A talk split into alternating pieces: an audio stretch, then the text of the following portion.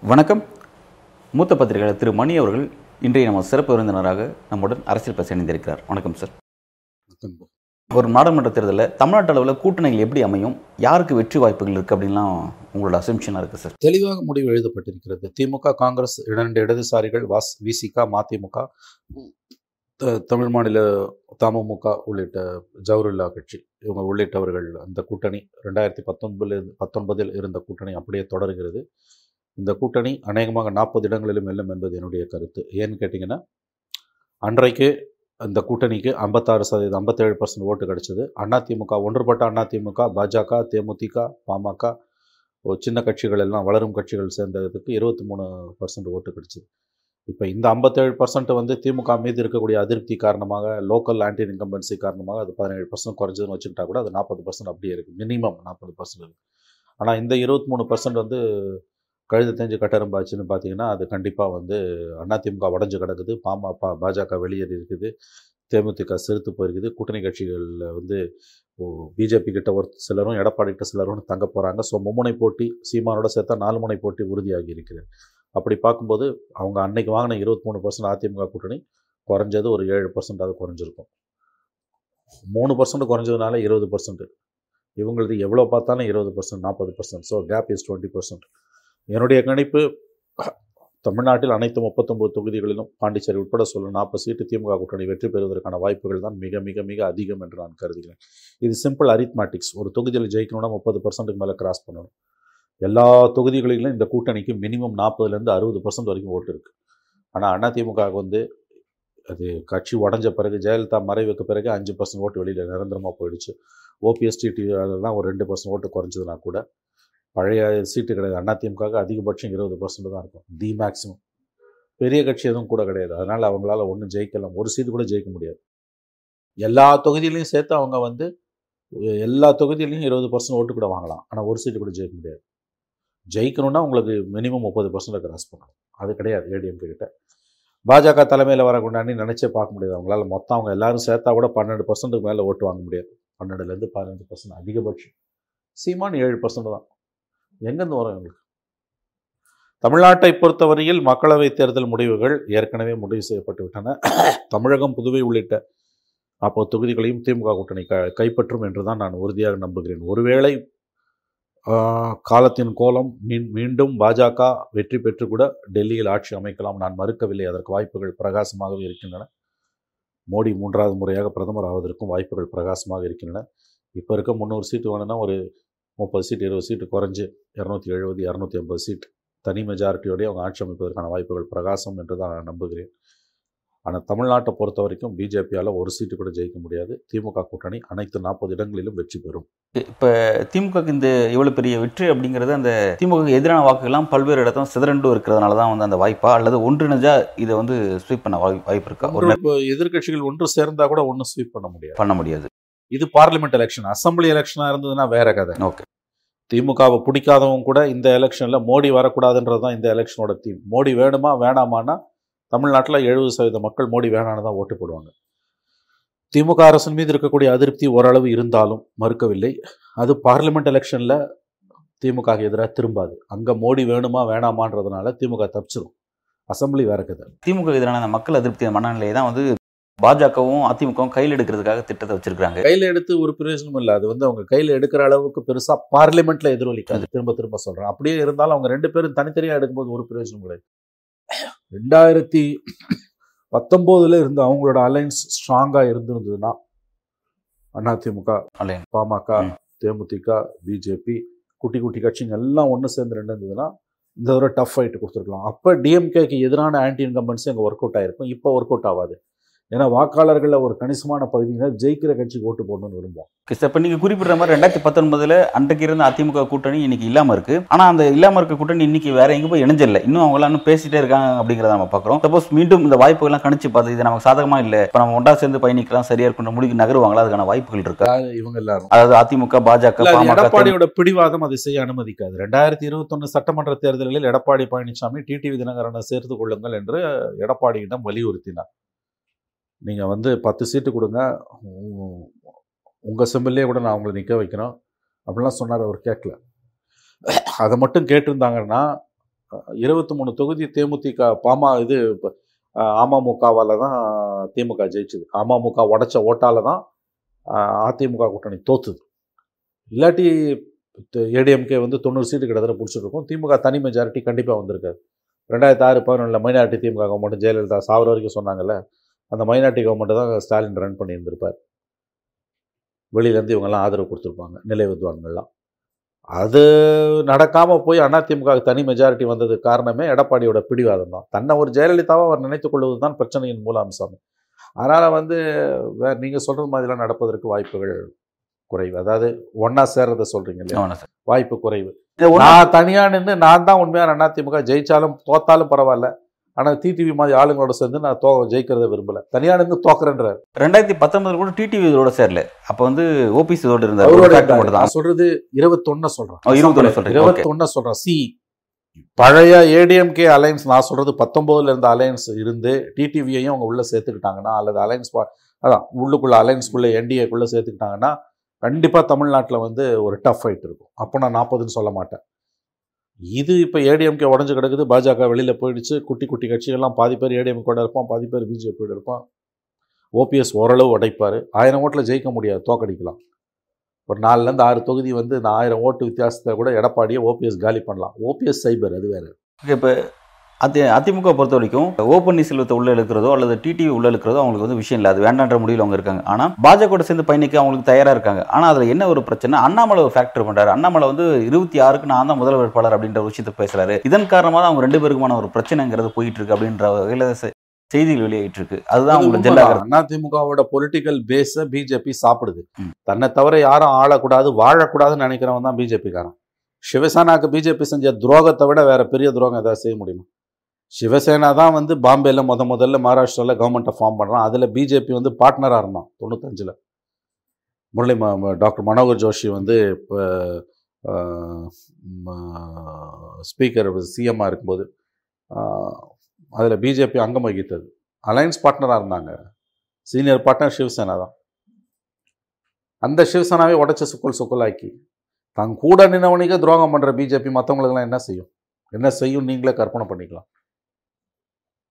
அதனால் சிறிய கட்சிகளை க- மொத்தமாக கபலீகரம் பண்ணுவது தான் அவருடைய வேலை. அதை கூடி அழிப்பார்கள் அல்லது எதிர்த்து அழிப்பார்கள். தமிழ்நாட்டை பொறுத்த வரைக்கும் அவங்க திமுகவை எதிர்த்து அழிக்கிற மாதிரி அல்லது அழிக்க முயற்சிக்கிற மாதிரி அண்ணா திமுகவை கூடி அழிக்கணும்னு முயற்சி பண்ணாங்க. அது எடப்பாடி ஒத்துக்கல. அவர் தூக்கி போட்டு வெளியில் வந்திருக்காரு. ஆகவே தமிழ்நாட்டை பொறுத்த வரைக்கும் பிஜேபி பருப்பு இந்த எலெக்ஷனில் வேகாது. அதிமுகவை பிரிஞ்சு பாஜக தனியாக இருக்கிறது. பாஜக பிரிஞ்சு அதிமுக தனியா இருக்கிறதுங்கிறது ஒரு வகையில் தான் கட்சி அந்த கட்சி அழிக்காம இருக்கிற நடவடிக்கை தடுக்கிறதுக்கான ஒரு இபிஎஸ் ஒரு முயற்சி அப்படின்னு சொல்லப்பட்டாலும் கூட. ஆனா எலெக்ஷன் வரும்போது நீங்க யார் வந்து நடக்கிறது ஒன்றிய எலெக்ஷனா இருக்கு அப்ப அங்க யார் பிஎம் அப்படிங்கிறதா அப்ப அதுக்கு நீங்க ஏதாவது ஒரு தேசிய கட்சியோட நீங்க இணைஞ்சு பயணிக்க வேண்டிய சூழல் இருக்கு அப்படின்ற ஒரு விஷயம் அவங்களை நோக்கி வந்துட்டு இருக்கு.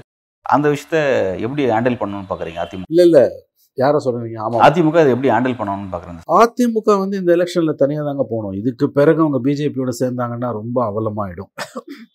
ரொம்ப ரொம்ப அவலமாயிடும். அடுத்த எலெக்ஷனில் சேர்ந்துக்கலாம். இந்த எலெக்ஷனில் அவங்க சேர்ந்தாங்கன்னா அது ரொம்ப ரொம்ப அவ்வளோ தூரம் பேசிட்டாங்க. அதாவது ஒரு லெவலை தாண்டி நீங்கள் பேசிட்டிங்கன்னா உங்களுக்கு சிக்கல். எப்பயுமே ஹார்ட் லைன் எடுக்காமல் ஒரு மாதிரி பேலன்ஸ்டாக இருக்கிறதுல இருக்க ஒரு அட்வான்டேஜ் என்னென்னா எஸ்கேப் ரூட் இருக்கும். ஒரு எஸ்கேப் ரூட் வச்சுக்கிட்டு தான் என்றைக்குமே எதிர்க்கணும். சும்மா போய் நேரில் பாஞ்சு போராட முடியாது நீங்கள் எஸ்கேப் ரூட் இல்லாமலே அவர் எதிர்த்துருக்கார். அப்போ திரும்பிச்சுன்னா என்ன ஆவாருன்னு தெரியாது நமக்கு. ரெண்டாவது பார்லிமெண்ட்டை பொறுத்த வரைக்கும் தான் சைபர்ன்றது எடப்பாடிக்கு நல்லாவே தெரியும். அவர் இருபத்தாறை தான் குறி வைக்கிறார் இதை பத்தி அவர் கவலையே இல்லை. அவர் கவலையே இல்லை. ஏன்னா பிஜேபியோட போனாலும் தோத்துருன்னு நினைக்கிறாரு. தான் இருபத்தி ஆறில் சிஎம் ஆகணும்னா இன்னைக்கு பிஜேபியை கழட்டி விட்டுட்டு இந்த எலெக்ஷனில் பிஜேபியோட சேராமல் அது ரெண்டு வருஷம் அதுக்கு பிறகு அசெம்பிளி வரைக்கும் பிஜேபியோட தொடர்பே இல்லாமல் இருந்து தான் நம்பகத்தன்மையை தன்னுடைய நம்பகத்தன்மையை வெளிப்படுத்தி. வெளிப்படுத்தி சிறுபான்மை மக்களை நம்ப செய்து தேர்தலில் ஜெயிக்கணும்னு அவர் பார்க்குறாரு. அந்த ஸ்ட்ராட்டஜியில் தான் அவர் போகிறார் எந்த அளவு ஜெயிப்பார்னு தெரியாது நமக்கு. இந்த பார்லிமெண்ட் எலெக்ஷன்ஸோட ரிசல்ட்ஸ் நம்மளை விட நல்ல எடப்பாடிக்கு தெரியும்.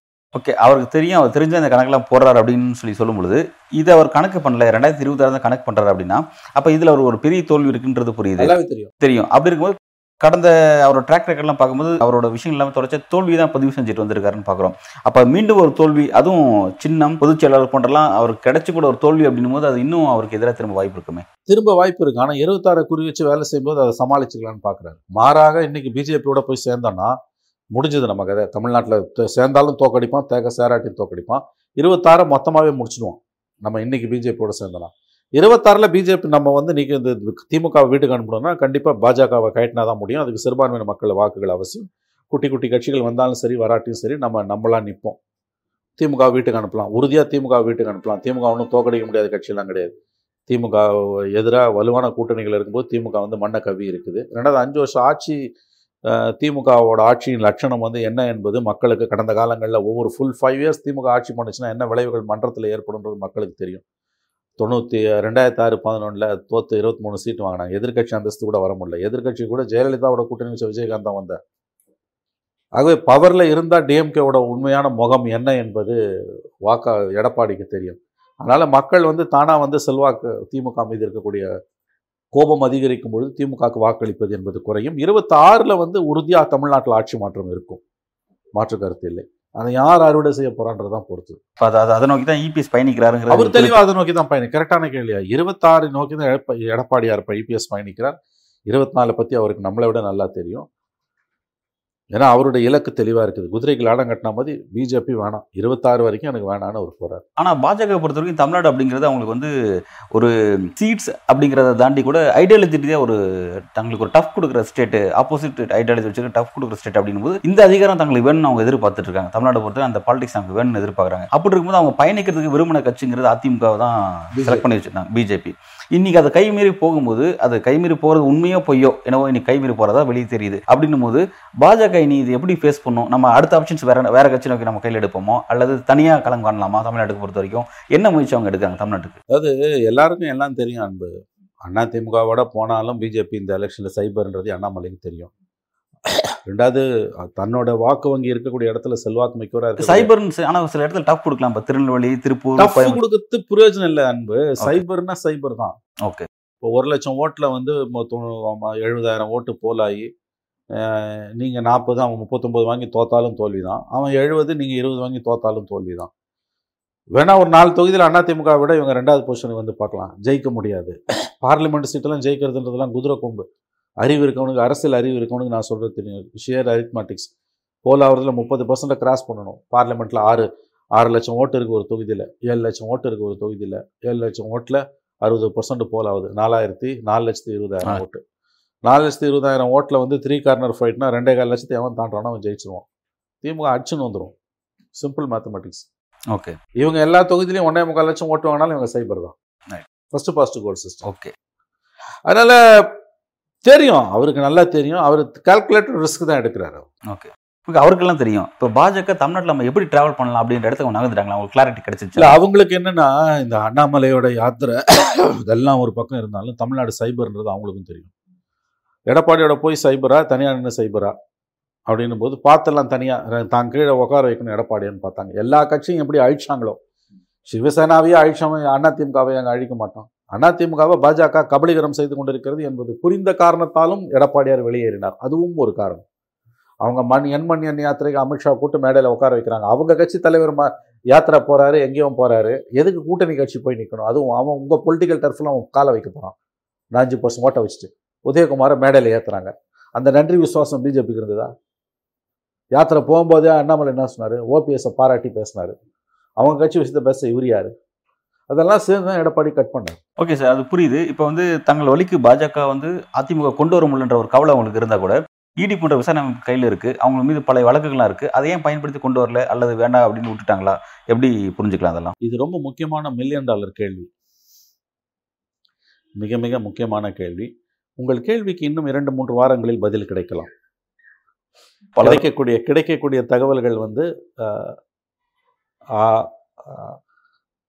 அதற்கான சாத்தியக்கூறுகள் இன்னமும் உயிர்ப்புடன் இருப்பதாகத்தான் தெரிவிக்கின்றன. ஜார்க்கண்டில் நடந்த மாதிரி டெல்லியில் நடந்த மாதிரி நடக்க போகிற மாதிரி தமிழ்நாட்டிலும் சில அதிரடிகள் இருக்கலாம். அதன் மூலம் அதிமுக தன்னுடைய பாதையை மாற்றிக்கொள்ளலாம் என்று ஒரு ஒரு ஒரு சொற்ப வாய்ப்புள்ள ஒரு அரசியல் சாத்தியக்கூறு இன்னமும் நிலவிக் கொண்டுதான் இருக்கிறது. அதை நாம் மறுதளிக்க முடியாது. இந்திய கூட்டணியில் இருக்கக்கூடிய எல்லா கட்சிகளும் பாஜக இடி மூலம் வேட்டையாடுது. திமுக எப்படி டீல் பண்ண போகுது? அவ்வளவுதானா? இப்போ திமுக டிஸ்டர்ப் பண்ணாதா? அல்லது இப்போ ஆனால் ஜெயிச்சாங்கன்னா டிஸ்டர்ப் பண்ணாம இருக்க மாட்டாங்க. ஜெயிச்சாங்கன்னா டிஸ்டர்ப் பண்ணுவாங்க. அப்போ இருபத்தி ரெண்டு எலெக்ஷனுக்கு பிறகு எலெக்ஷனுக்கு முன்னால ஏதாவது பண்ணுவாங்களான்றது I think we have to keep our fingers crossed அடுத்த மூன்று நான்கு வாரங்கள் தமிழக அரசியல் முக்கியமானவை. அமலாக்கத்துறையின் அருட்கண் பார்வை திமுக அதிமுக ரெண்டு பேர் மேலும் படரலாம்.